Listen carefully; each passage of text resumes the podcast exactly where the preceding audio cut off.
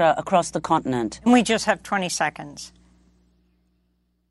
This is really the biggest issue because it, the war coming at a time when there was already climate crisis in East Africa, we're going to see spiking food prices because of the climate crisis in Somalia. And this has been exacerbated by the fact that Ukraine, Russia, the largest grain exporters in the world, massive dependence also on uh, food aid coming from the World Food Program, coming from Ukraine. And the l- loss yeah. of that leading to a spike in food prices, I think, is going to culminate in a very difficult year, particularly for East Africa, whereby the rains have failed for a sixth season, and us. we're facing unprecedented drought. This is KCBX HD1 San Luis Obispo at 90.1 FM and KNBX HD1 San Ardo at 91.7 FM. In Avila Beach, we're at 90.9 FM, and we serve Cayucos in northern Morro Bay at 91.1 FM. For the Santa Ynez Valley and the Cambria San Simeon area, we're at 90.9 FM. In the Lompoc Vandenberg Village area, we're at 95.1 FM. Local support for KCBX comes from Hospice SLO County, the non medical volunteer hospice and community grief center. Hospice SLO County helps those who are facing a life limiting illness, end of life, or grief. You can learn more at hospiceslo.org. The following program represents the views of the speakers and not necessarily those of KCBX. KCBX welcomes the comments of those with divergent views. Our phone number is 805 549 8855. Still ahead, Latino USA up at 2 o'clock. Right now it is 1 o'clock and time for Central Coast Voices.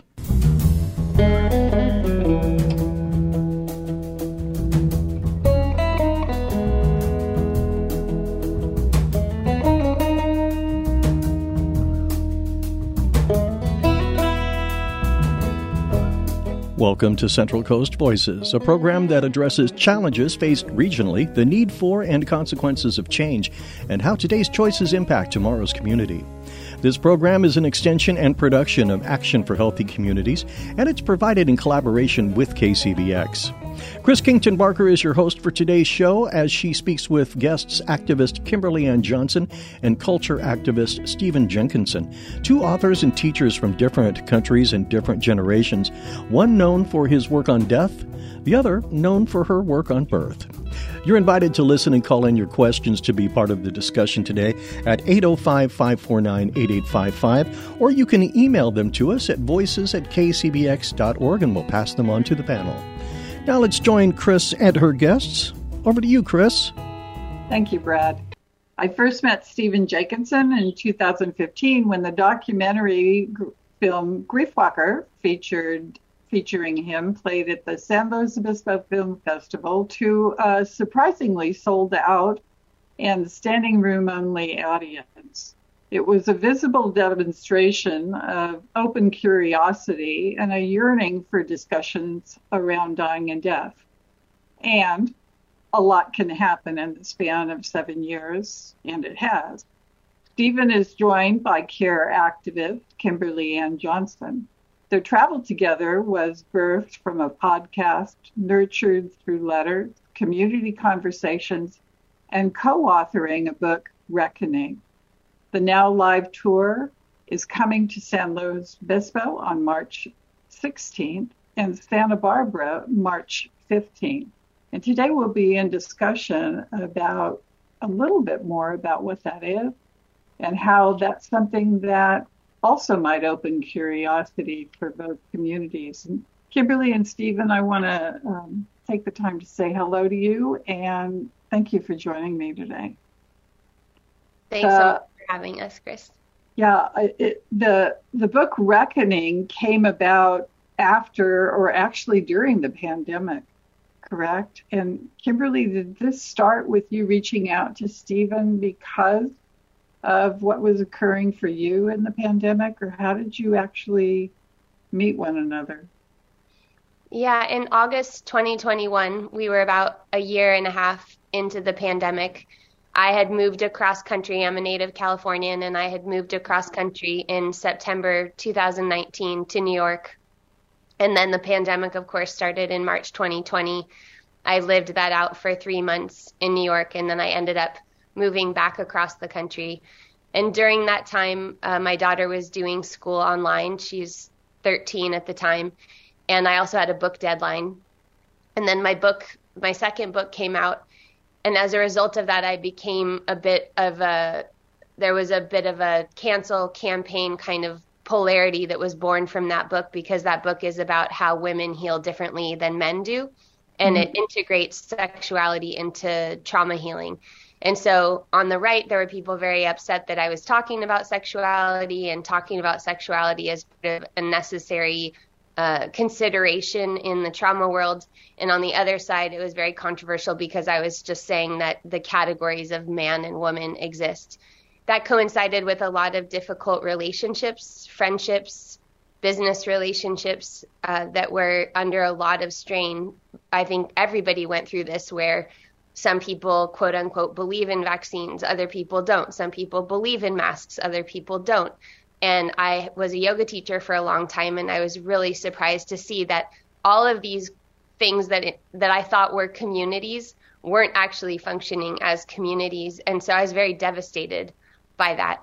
And at that time, a good friend of mine recommended that I speak with Stephen Jenkinson, and so it was sort of amidst that grief and uh, confusion that I reached out for our first conversation.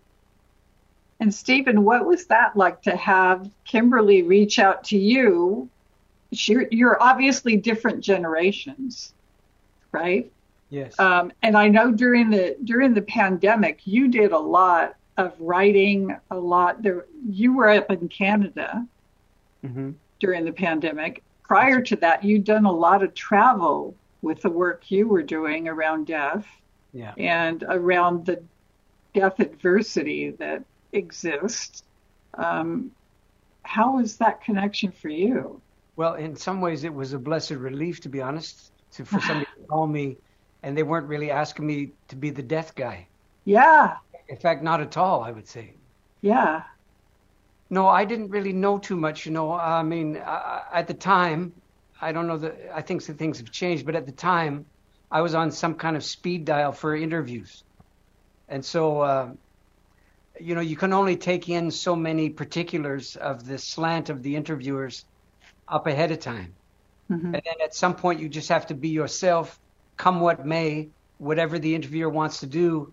You don't have many alternatives to being yourself uh, at the end of the day. So, so I didn't know much about what Kimberly wanted to talk about, nor what had befallen her prior to us getting together. So I was distinctly and I would say sublimely unprepared, not unprepared, non-prepared. Let's put it that way. yeah. That I, I was, uh, I came to it as a, huh, and very quickly I was, uh, I was disarmed in the best possible sense of the term by the, um, the kind of undefendedness of the person the lack of polemics of the person who was talking to me.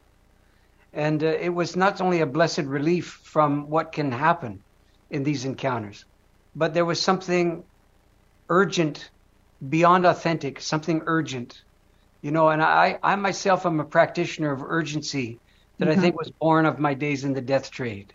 And I haven't met many people who want to dance like that. And I understand why. I'm not really condemning anyone. But when occasionally there's a dance partner that comes through who says, let's go, this is very uncommon. And so mm I was, um, I was enlivened, I think, right off the bat. And I think the, the transcript of our first encounter that, that forms the beginning of the book Reckoning kind of gives, it gives a kind of voice to that some sense of being summoned by the, uh, by the heartbreak of another human. Yeah, yeah. The the book is that the actual transcript from the podcast? The first part of the book is the first two conversations. So after that first podcast that night, I wrote to Natalie Stephen's wife who does a lot of his booking and I just wanted to say thank you because it had taken a very short time between the time I reached out to ask if we could talk and when we actually spoke mm-hmm. and just to say that I'd been totally undone and kind of weeping the whole day and I think I used the words it felt like an invited indictment. And then very quickly after I sent that email, Stephen responded to me and said, "Let's talk again tomorrow before OK moves into your spare room." And no one had ever offered to have a second talk and I thought that was also very, it was a daunting invitation, but I understood, wow, that that's even bizarre. The, how many times we just have one-off talks and we never get to follow up with a person. And right. what does that also mean that we can just decide who someone is and put them in a category because we've only had one hour with them or something? And so we had that second talk, and then after that, a few months went by. Word ha- word traveling around was that Stephen was going to step back from interviews for a while. And I thought, okay, in all of this, you know, on, on Instagram, it's like a one minute reel and then a one, one meme. What if we went back through all of Stephen's major works and had a conversation about each one of them? So the body of the book is those seven conversations, but then we wrote a letter to one another after we finished it. And then I wrote an introduction. So that's the entirety of the book. It's a dialogue book and it is a magnificent dialogue between the two of you. You're both incredibly um, linguistic in your approach. I mean, it's, it's a wonderful dance that you do do during the book. Um, what was it for you? Did you have the sense of urgency that Stephen picked up on when he took your call? Definitely. I, I still have it. Uh, I have a 15 year old daughter. Mm. I see how quickly things are changing in terms of what we're allowed to talk about and not allowed to talk about, what she feels she's able to say and not able to say, uh, the confusion about what is okay to be public, what should be private, um, who do we share what with. It seems that we share more than ever, but we feel less connected and, and less able to share when we're in physical proximity with someone and then of course I as Stephen comes from the death trade, I came out of the birth world. So my first book is about motherhood and about how the culture there's no sense of culture when women become mothers and so then we see so much fragmentation that ends up being categorized as mental health. And the pandemic has only worsened birth outcomes and so many women that I work with want to have intact physiological births and end up with surgery or end up with an outcome that they're devastated by. And because this is my territory of work, I see what that does to marriages, to families, to uh, someone's sense of wholeness and how that impacts them going down the road. So I absolutely feel uh, very compelled and a sense of urgency, but also tempered with a sense of uh, a healthy sense of inadequacy, I think, to what one person can actually do to change that. Yeah. Stephen, last time um, you and I spoke, it was when you had done your book, your your last book, um, when you were here in San Luis Obispo. And you were saying how the response to that book um, in San Francisco, because it was a call for the ages. And um, do you remember that? Do you remember the response that you got in San Francisco where there was almost this blaming? Um, you had a response from people of the generation from um, the baby boomer generation who it, it was different than you expected and you were just in wonder of it, not reaction to it. But do you recall that? I think you're referring to the book I wrote about elderhood called Come of Age. Come of Age. Yes. Mm-hmm. Uh, you know, do I remember specific? Probably uh, not specific. Mayhem. No, I try. I try not to, you know, let that burn into yeah. me. But yeah, there's there certainly is a pushback generationally mm-hmm. to my plea for people of my generation. I'm 68, I think now my plea uh, for people of my general demographic to recognize the the impossibility of the inheritance that we're bestowing in the act of bestowing upon people of uh, Kimberly's generation and subsequently through her to her child's and so on. And um, you know the the irony is that so many people of my age are looking for elders to be inspired by. Yes. And in actual fact, there's, there comes a time, surely to God, there comes a time when you are not on the receiving end of the bounty of life. I mean, I just think it's probably so. but it, I have very few takers on the notion. Apparently, you get to be on the on the feeding frenzy of the upside of life for as long as it suits you. And uh, I, you know, I simply I can't get behind that conceit, not for five minutes. And so my plea in San Francisco and other places was something in the order of, you know, limitations are as God given as bounty is. If you want to use the language of God's intent, which I'm no expert on, uh, failing that, if you want to talk about the natural order of things, it's the same observation that limits belong to bounty. And, uh, you know, I'm speaking in the most bountiful uh, frame of reference that the world has probably ever seen. Anglo North mm-hmm. America, I'm talking about. And so if you can't, if you can't sell limit, then what you have on your hands is a kind of slowly unfolding uh, destruction, uh, a, a, reversal of the natural order thing so, that's so desperate. Um, that uh, and, and and the blindness, the unwillingness to see it for what it is, is probably the most desperate aspect of the time that we're in to me personally. Mm-hmm. So mm-hmm. I, am no longer shocked by the pushback. Yeah, I, I find it odd that people of my generation won't take the invitation to lay down their the feeding tube of life long enough to become food. I mean, in the in the deepest abiding sense of the term, to become food to to the generations that now precede them. Yeah, yeah. Going to take a real quick moment. I'm Chris Kington Barker with you for Central Coast Voices on KCBX, your Central Coast listeners supported radio station. The voices with me today are Kimberly Johnson, and she's an author, postpartum care activist, trauma educator, structural body worker, and a mother. And Stephen Jenkinson has a master's in theology, social work, is an author, culture activist, ceremonialist, farmer, and a father. We're talking about Reckoning Live, an evening of culture, work, and community coming to Santa Barbara and San Luis Obispo on March 15th and 16th. I invite you to bring your questions or comments about today's topic for the discussion. You can call 805 549 8855 and Brad will bring those questions forward to us, or you can email me at voices at kcbx org.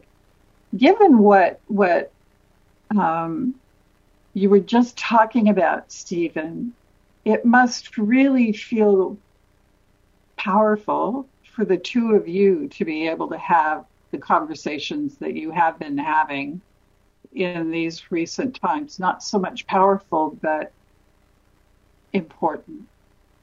Consequential is the word I'd probably use. Mm, you yeah. know, when we're when we're look, first thing to say is when you when there's a certain kind of dynamic capacity that begins to open up between any two people. Mm-hmm. Uh, generally speaking, we wait for romance to be the vector for that kind of thing. But yes. we know, I mean, in our bones, we know that there are other manifestations of it equally as compelling and probably more available to the current regime as a correction than most romantic tales tend to be. Mm-hmm. So that's the first thing to acknowledge. Uh, the, the, second thing is that, uh, I mean, I'm not going to hide the light under the bushel here. I'm not going to pretend that we're just a couple of schmucks, you know, making our way. That's not true. I mean, there's no. there's real capacity uh, between the two of us and within each one of us, and uh, things happen as a consequence of our willingness to, in an unguarded and unrehearsed fashion, wonder in real time at considerable risk to our own uh, standing. Let's put it this way. That that's very true. To get someone with whom you can do that is is so rare that it's proper to submit to it. I think, rather than understand yourself to be somehow in charge of it. Mm-hmm. And the people who come to the things that we do are the first line of response. They're the first responders to what we're characterizing now. and they're to be listened to. You know, not obeyed, but certainly held in some regard. And uh, they they reassure us in sometimes vehement fashion that there is genuine consequence to speaking what is often deemed to be unspeakable, not in a sense of profanity, but in the sense of preference or what sells in the in the marketplace of public opinion, things of that kind. I don't say that we're contrary for its own sake. I say that as a consequence of following down what we've been entrusted with in terms of our mutual life's work. That fidelity that we have puts us at odds with much of what prevails in what let's call it the dominant culture of the West. So, if you if you can do that and you're not alone when you're doing it, you'd yeah. be a fool, you know, to proceed otherwise. And so far, my foolishness has been defeated. Kimberly, how has this been for you um, to be able first to put into the book what you were able to put into the book, and then to to be able to do these shows live, have this conversation, and have people attend who may have the same kinds of um, the same kinds of thirst, or not at all be, but at least sit and listen and wonder or at least think about it. It's a very mysterious process. And I can't, since I'm a part of it, it's hard. I, you know, I'm getting a lot personally out of it, right? And I think there's some sort of ethos that if you're really enjoying it or you're personally getting a lot out of it, you should worry more what other people are getting out of it because they're coming, right? We're the te- so so-called teachers, and the people who are arriving, we need to really consider what they're getting out of it.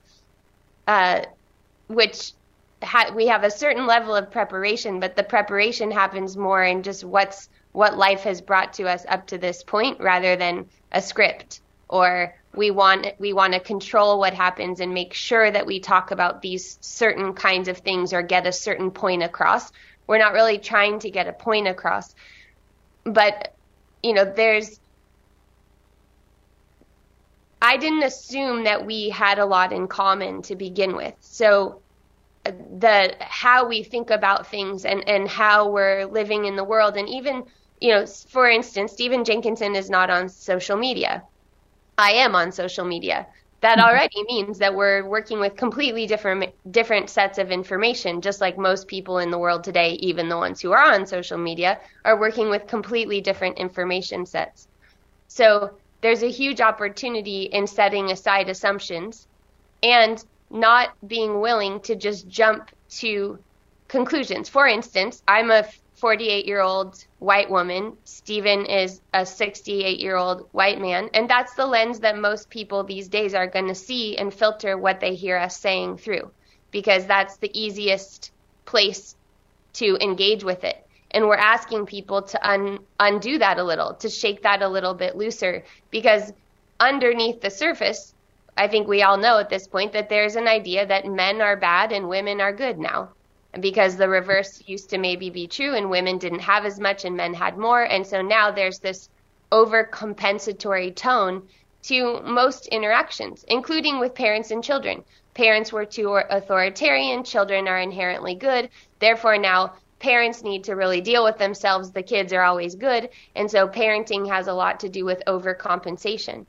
And so when we're together, we're really trying to track something that's totally different than these threads that have now become like like a stencil that you draw with. So now you can't even see the sheet of paper that's underneath it because everything is, you can't draw outside the stencil. There's only these choices of shapes, and your pencil has to go in those shapes. And if they're out of that shape, tear the paper, throw it away. You're just done with that. Mm-hmm. And so, even though uh, there's some, I think, inherent, con- uh, for my experience, my first two conversations with Stephen Jenkinson felt like confrontation, but not confronting my personality necessarily, confronting the fundament of all of the ideas that my entire worldview was based on that I didn't even really know it was based on.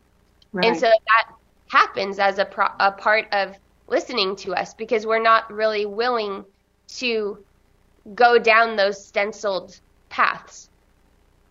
Yeah, there there seems to be this you know, as as long as I'm not having to question or I don't have to think about it or um, there isn't a pushback. I can just continue with whatever my thoughts are in the way that I'm living and carry on. Everything's fine. But as soon as there's any kind of pushback, that's bad, I'm right, you're wrong. And we've really gotten entrenched in all of this um, from all sides. And I, I love the illustration of the paper getting blurred with all those lines that you can't color outside of. Right? What you can't say, what you can say. Um, it it would have to be um, how do you get response from the audience for this um, saying the things that people want to say because they do think it and can't say it out loud or don't allow themselves to say out loud I think we tricked them. Oh. Yeah. What's that look like? A sleight of hand. Well, we do it first. Uh, we basically, we're saying, well, it's like this. here's here's how you can wonder about things without having to be certain. Here's how you can inhabit certain possibilities without the prerequisite of some kind of I'm ready to die for it belief thing. Yeah. Yeah. We so we do it first you could call it modeling. I, I don't think that's what it is. I mean, I'm making it sound much more deliberate uh, yeah, than it actually is. No, I get it. Yeah, we don't sit in the dressing room beforehand and go, yeah, high, and I'll hit him low. I mean, nothing like that happens. Why? Because it's a tightrope act for us too. You see. Yeah. Like we got it figured out, and look out, it's coming to, uh, you know, a seat near you anytime now. It's more, um, you know, the times require things of us that our beliefs forbid. And uncertainty is one of those things. Mm-hmm. And a willingness to to to proceed without knowing how is a prerequisite of being a sane person in a crazy time. It's a crazy time. We're not post pandemic, not by any serious sense of the term. No. I mean, it's, you know, forget about the public health issues you know, microbially. I'm talking about the the after shocks, which are ongoing and they're indistinguishable from the main event at this point. And you know, I wrote a book a few years ago called uh, Generations Worth, and the last bit of it said something in the order of, colloquially speaking, we ain't seen nothing yet. We ain't seen nothing yet, and I, I'm hold to that now. But I can tell you that when we're doing the events that we're doing, you can see the seismic cracks in the firmament, in the belief firmament, in the conviction racket. You you can actually see them. And typically what people will do in a nominally free culture is double down on their beliefs as soon as there's any serious question about them. Right. And by by dint of our regard we have for each other and for what we're doing, far from that, we're actually wondering about the instinct to double down in the first place and we're trying to re recalibrate what citizenship. Of a kind of devout form could take in a time like this. I, I think that's what's happening. And then we open it up to all kinds of questions at the end. Very few of these things are questions in, in a normal sense of the term. They're demands or requests for more. They're demands to defend yourself in terms of what you might said 20 minutes ago things of this kind. And you know, th- there's no there's no merit in being right any more than there's merit in being wrong uh, in encounters like this. What we're trying to do is be alive. And I can promise you, after sitting at the bedside of so many people who are now all dead, quite a long time dead too, I feel personally challenged to stand and deliver on the fact on the giddy good fortune of still being right. Excuse me, still being alive. Yeah? yeah? And I'm trying to translate what does it mean to be alive? And this is one of the ways I get to do it. And this is what gives me a sense of good fortune beyond how it's doing or beyond the buy-in that might be there, you know, in the in the marketplace. My guests are uh, Kimberly Johnson, an author, postpartum care activist, trauma educator, structural body worker, and mother, and Stephen Jenkinson, who has a master's in theology, social work, is an author, culture activist, ceremonialist, farmer, and father. And they are joining me because they're also going to be joining us on the Central Coast in the not too distant future on Santa Barbara, in Santa Barbara, March 15th, in Santa Luis Obispo on March 16th, um, when they will be bringing Reckoning Live to the Central Coast. Um, and welcome back, Kimberly and Stephen. Thank you. You know, you're the um, from birth to death and all those spaces in between. Um, Kimberly, when when you talked about some of the things that you've encountered on the health side as a health activist, are you still practicing in the birth field right now? I don't attend births, but Okay. I still work with a lot of people who are pregnant and people who are recovering from birth. And there's there has been just a whole lot about right and wrong and what you should and shouldn't do. And I think what really culminated in the in that whole period of vaccine, no vaccine. And that really hit you in terms of the the rightness and wrongness about that. Um, can you talk a little bit about that period of time and what was going on for you and your thoughts before you and Stephen got together? Sure. Uh, well, I in kind of three distinct worlds that I'm a part of. So the birth world became very fragmented um, based on whatever the evolving policies were because doulas for a time weren't allowed into hospitals. Some doulas were needing to be on FaceTime or on, on a screen in order to be able to participate in birth. Women were having to choose if they could only have one person with them. Did they want their husband or their life partner, or did they want a healthcare practitioner with them? It was greatly impacting where they were deciding to birth. Um, in a lot of hospitals, you know, I spoke with many midwives who said they begged the EMTs in the county where they worked to please not cut them off because the EMTs were having to rank responses that they would go to, and midwives need emergency backup and able in order to be able to do safe home birth. And so um, the birth workers were under a lot more stress because the stakes were much higher. I, I had one I just interviewed the other day who said the doctor, when she called them, said, Don't come here. We're way too filled. Do whatever you can to keep this birth at home. So midwives ended up in positions that they weren't used to being in either. And that's one of the outcomes of what we're talking about is how are we supporting all of I mean, there were many articles in the Times written about the therapists themselves during the pandemic who are trying to keep it together. They don't have it together. They're trying to keep it together and they're trying to keep it together for everyone else. So, what is the impact of all of this practice wisdom having been, you know, designated to mental health or to specific functions that used to be, you know, held by a village, put on just certain individuals? And then what are we doing now uh, as a result of that? So, uh, at the time, I was like everybody else.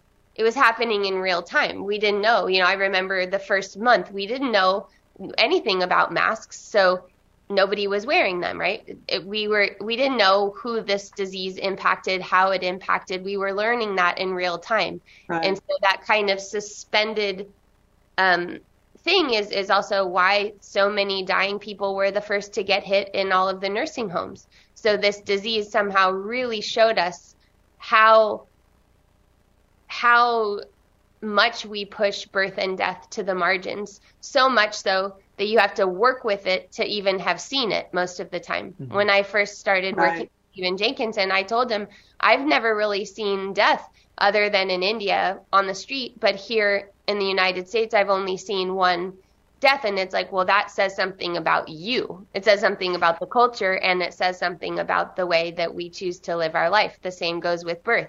Now there's this huge thing. People who don't have kids and, and it's like the no kids club and then the people who have kids as if the next generation is only the responsibility of those who physically gave birth to them.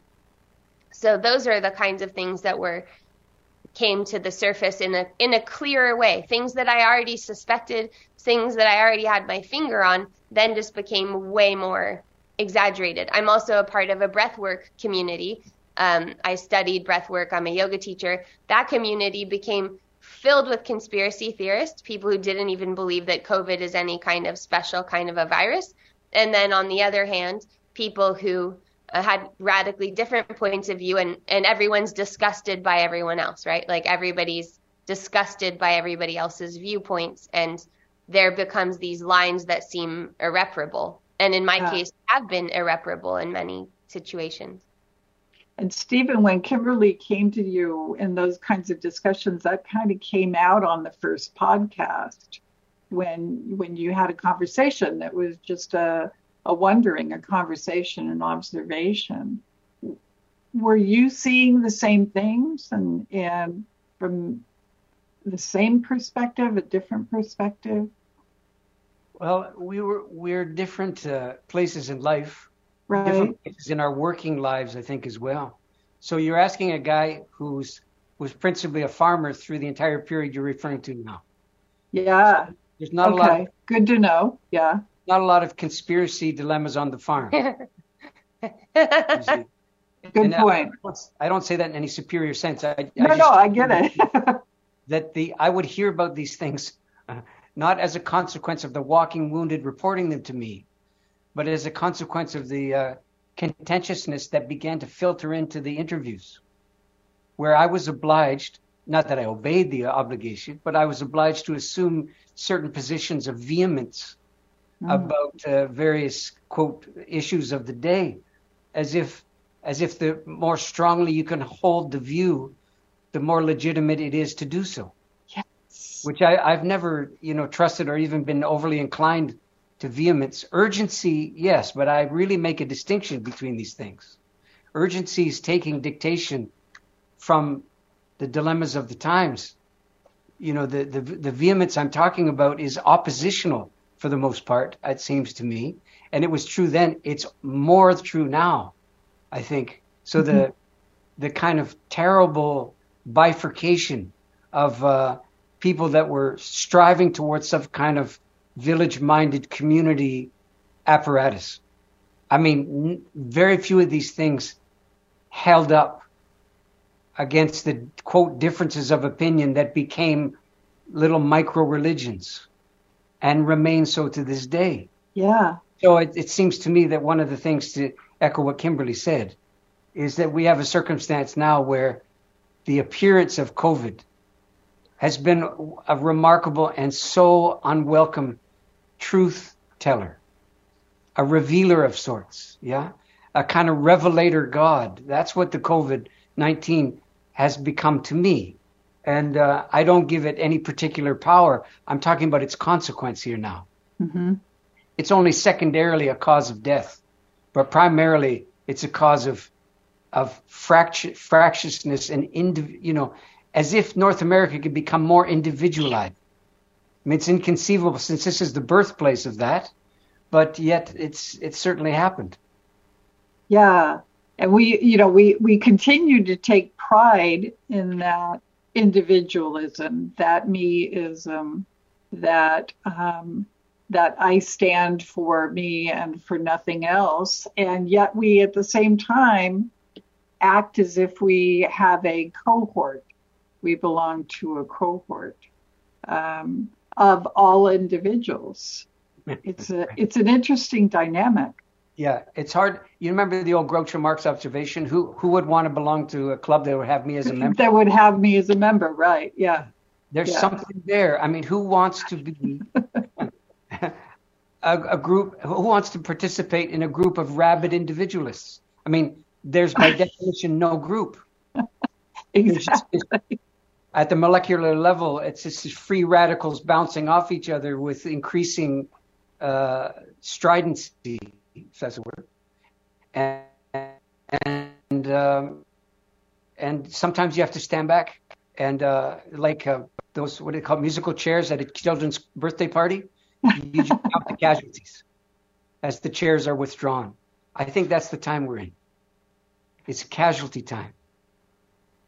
When you go out to do your speaking tour, what compelled you to do this tour? Is it that sense of urgency, or is you know, and what more is behind it?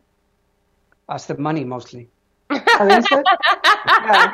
Farmers don't make much these days, right? well, at least that's on it. Yeah. There's not a lot of money involved, no. Um, well, I think for for myself, you know, th- there's a certain point at which you begin to realize, man, you've seen almost everything you're going to see for the first time.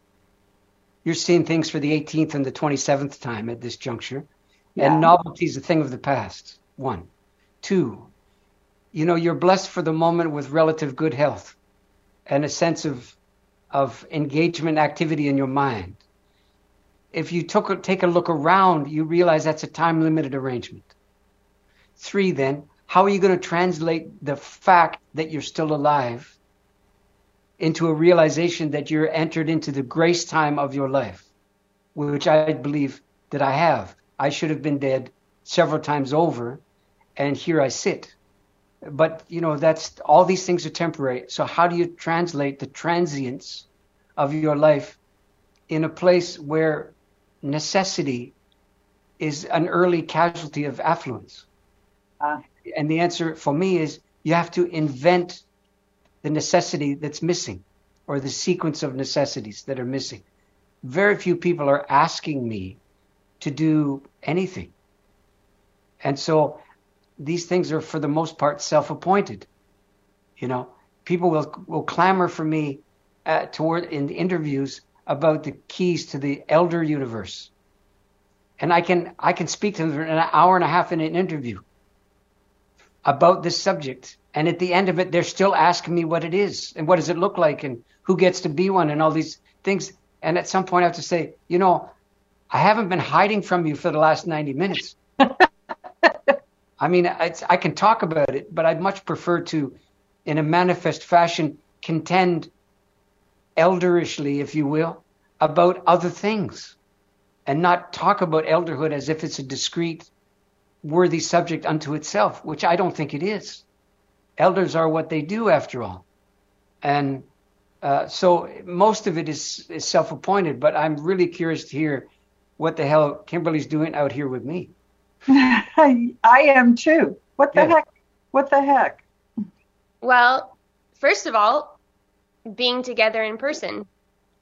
So deciding to be together, deciding that it's worth it, that, yeah, radio is good and Zoom is good and um, there's other ways we can be heard, but there's something else that happens when people are together in a room. Yeah. And it's a little pathetic to have to say that, I think, but it's true. There's there's more and more incentives to not be together. I have lots of friends who are therapists. They're not going to go back to an office to actually sit in the office with the people that they work with. Um, we can just opt to stay in our personal space with our personal screen, and many people will do that.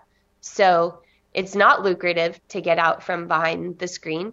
Uh, I have been an online business for seven years. I've taught thousands and thousands of people about their nervous systems online now for a long time, way before everybody knew what Zoom was. I was already doing it on Zoom because I thought that that was a helpful thing to do. I thought I could reach more people and I thought I could help people understand this knee jerk reaction towards moral outrage from the inside out. And I thought I could affect people's capacity for dialogue.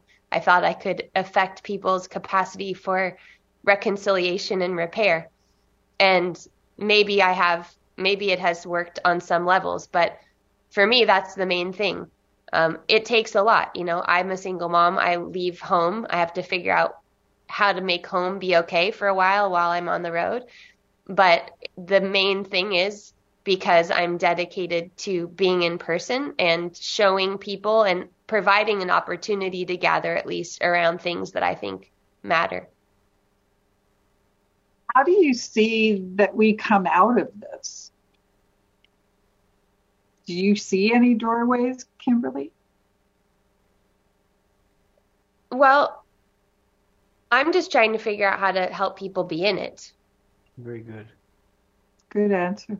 Yeah. So, and this is part of that. Part of part of it is being in it and being willing to sit with it and being willing to name it and being willing to uh, maybe name i mean a lot of times people that's what writers do i guess name things that other people perceive but don't quite have the language to find but to sit together outside of a religious context outside of a quote unquote spiritual context that someone might recognize as spiritual to sit in something that feels like it's old it feels like it's something that somehow people might have done together in the past to try to be worthy of being eldered. I mean, I'm being eldered in real time. I know it, and I know that it's not going to happen forever. So I'm going to say yes to it as much as I can while it can be happening. Yeah. Yeah. And is it also about having having people step into it as well and say I don't think people know what they're stepping, stepping into, into, most of the time. Maybe half the people do and half the people don't mm-hmm. because we're also inviting much more into the space besides the person that is Stephen Jenkinson and the person that is Kimberly Johnson. Kimberly. Mm-hmm. They're the people that come, but there's the ancestors that come, there's the gods that come, there's the dead that makes its appearance. And so I'm just trying to be available to whatever it is that wants to be spoken in that time and space. Stephen, you're really good with words. If you were to describe what the evening with you and Kimberly would be like, what is it? Hmm. Well, like I said in the last answer, I haven't held back from you here. So I've, I believe I've spoken fairly well uh, about the kind of thing you're asking me, but not to be coy. I'd say um, it's something that I would come to if I'd heard about it. Uh, it's like the, the, Orphan Wisdom School. You know, I put the Orphan Wisdom School together because I just simply insisted that there had to be a colloquium of the willing, of the of the fair-minded, or the yeah, there had to be that was not about persuading, convincing, changing, affirming. It was about the world, you see. Not, it was not about the participants who came. And just, so you hear my emphasis on citizenship and less on self realization and the rest. Yeah. Okay. So this is what I, I believe that we're insisting upon is we're reiterating conditions of citizenship in how we're addressing ourselves to these things. We don't talk about citizenship. We don't talk about the radicalization of the um, the obligations that still accrue to people who are who are from a nominal democracy or any of the other politicized stuff. There's a possibility of approaching these things without to, having to assume a position of finality or authority about them.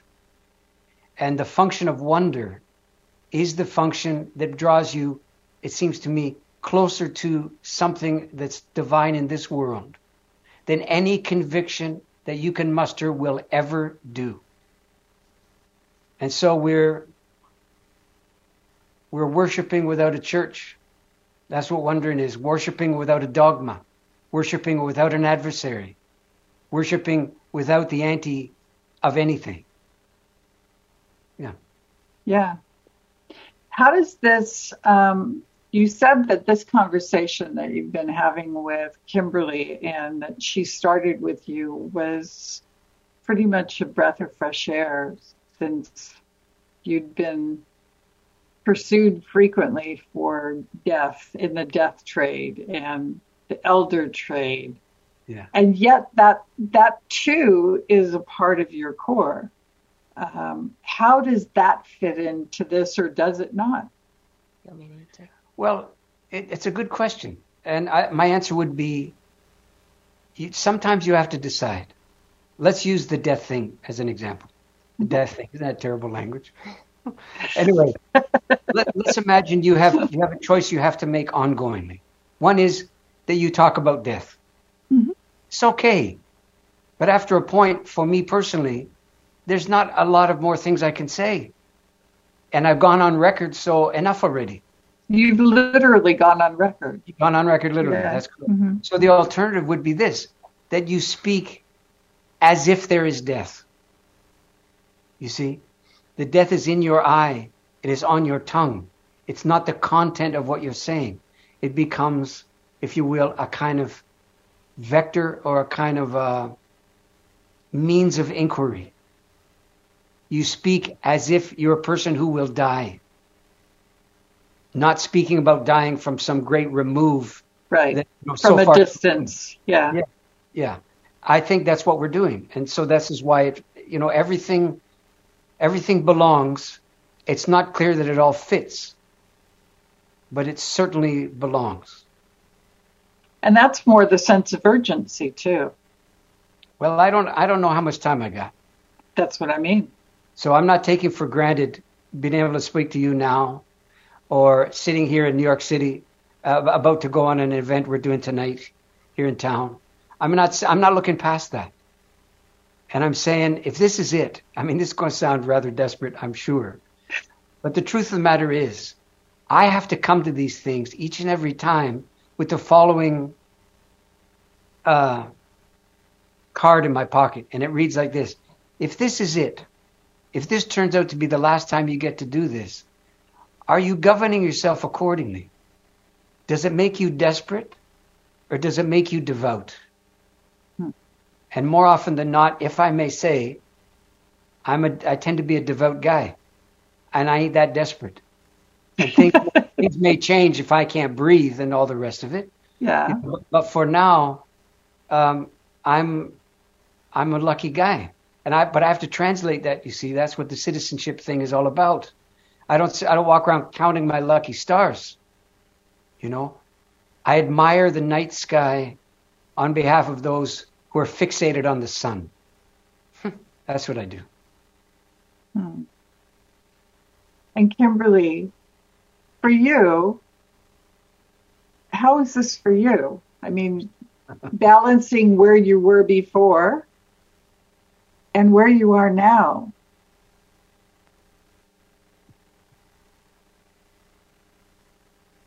You mean where I was before, like the belief systems that I that came into mm-hmm. question and and moving forward, knowing kind of what I know now, or yeah. Well, I don't think I I don't think I'm too much different from a lot of people who are. I feel many people are involved in complicated calculus right now. Simple things like going on a trip now are like, well, are we going to take into account how the birds responded when we weren't flying all over the world and are we going to take into account the fuel consumption and but is it worth it for me to go because someone invited me and then i think i'm going to do good work while i'm there but maybe do they have somebody who already lives in that place who could do it just as well? Or even if they didn't do it as well maybe they could do it moderately as well and then it it doesn't trade off. So uh, i think i'm doing a lot of that complicated calculus just like i think many people are doing, what's worth it, what relationships are worth it, what um, is it, how much do I want to be online? Do I need to be like Audre Lorde said, can the master's tools dismantle the master's house, or do I need to abandon the house and get different tools? Um, so I'm asking those questions, realizing that there's no easy answers, realizing that uh, I have to find another way to operate in the world. I am a little prone to desperation, so uh, realizing that I have to find another kind of undercurrent, and then also weigh how does that citizenship look. I've always been very compelled uh, by making things more equitable, making things more, uh, trying to find a way to have more justice. But what does that also look like for me personally in my personal life? And on another, maybe sort of funny note, but not so funny, in the meantime, I've gotten a dog and I've gotten married because I was one of those people that didn't want more responsibilities and felt like my freedom was getting a little encroached upon by uh, worldly responsibilities, including getting married. So I think Stephen Jenkinson kicked me off the cliff to get married. and uh, so now I'm a wife, and uh, so now I've I've got another level of alchemy happening in my life, which you obviously needed, right? yeah, I wanted it. And uh, but also even like even just saying the word wife right now mm. is like, am I supposed to say partner? Yeah. Am I so, is wife? Oh, does is wife belittling myself? Um, right. What does it mean to to want to be a wife? Right. Uh, so just those things seem small, but those micro calculations are everyone is going through those, and everything right. you say is being run through that stencil by That's something, by someone. Yeah. And am I, if I say wife, am I taking away someone else's rights? Am I not a less of a feminist? Um, I mean, a lot of people, when I said I was getting married, they looked horrified. Other people looked, you know, pleasantly surprised. Relieved. Relieved. Exactly. but a lot of people are like, wait, what? You're supposed to be my model and you're getting married? Why do you need to get married? Why would you do that? You can have everything you want without getting married? Why don't you just live together and do all these other things? It seems crazy that you would want to do something like getting married because you're so progressive. So um, there's all of these kind of shoots that we're supposed to live in where if you're this, that means you're this, this, this, this, then also, and it's not okay to be a mixture. And that's a great segue into what reckoning we're all doing and what reckoning is about. I want to thank my guests, Kimberly Johnson, Stephen Jenkinson. If you enjoyed today's discussion, there is a lot more waiting for you on March 15th in Santa Barbara, March 16th in San Luis Obispo. For details, times, and locations, go to the website orphanwisdom.org under the events tab. Central Coast Voices has been sponsored by Action for Healthy Communities and the San Luis Obispo Community Foundation join Mario Espinoza Kulik last uh, next week. I'm Chris Kington Barker, and thank you for joining us today.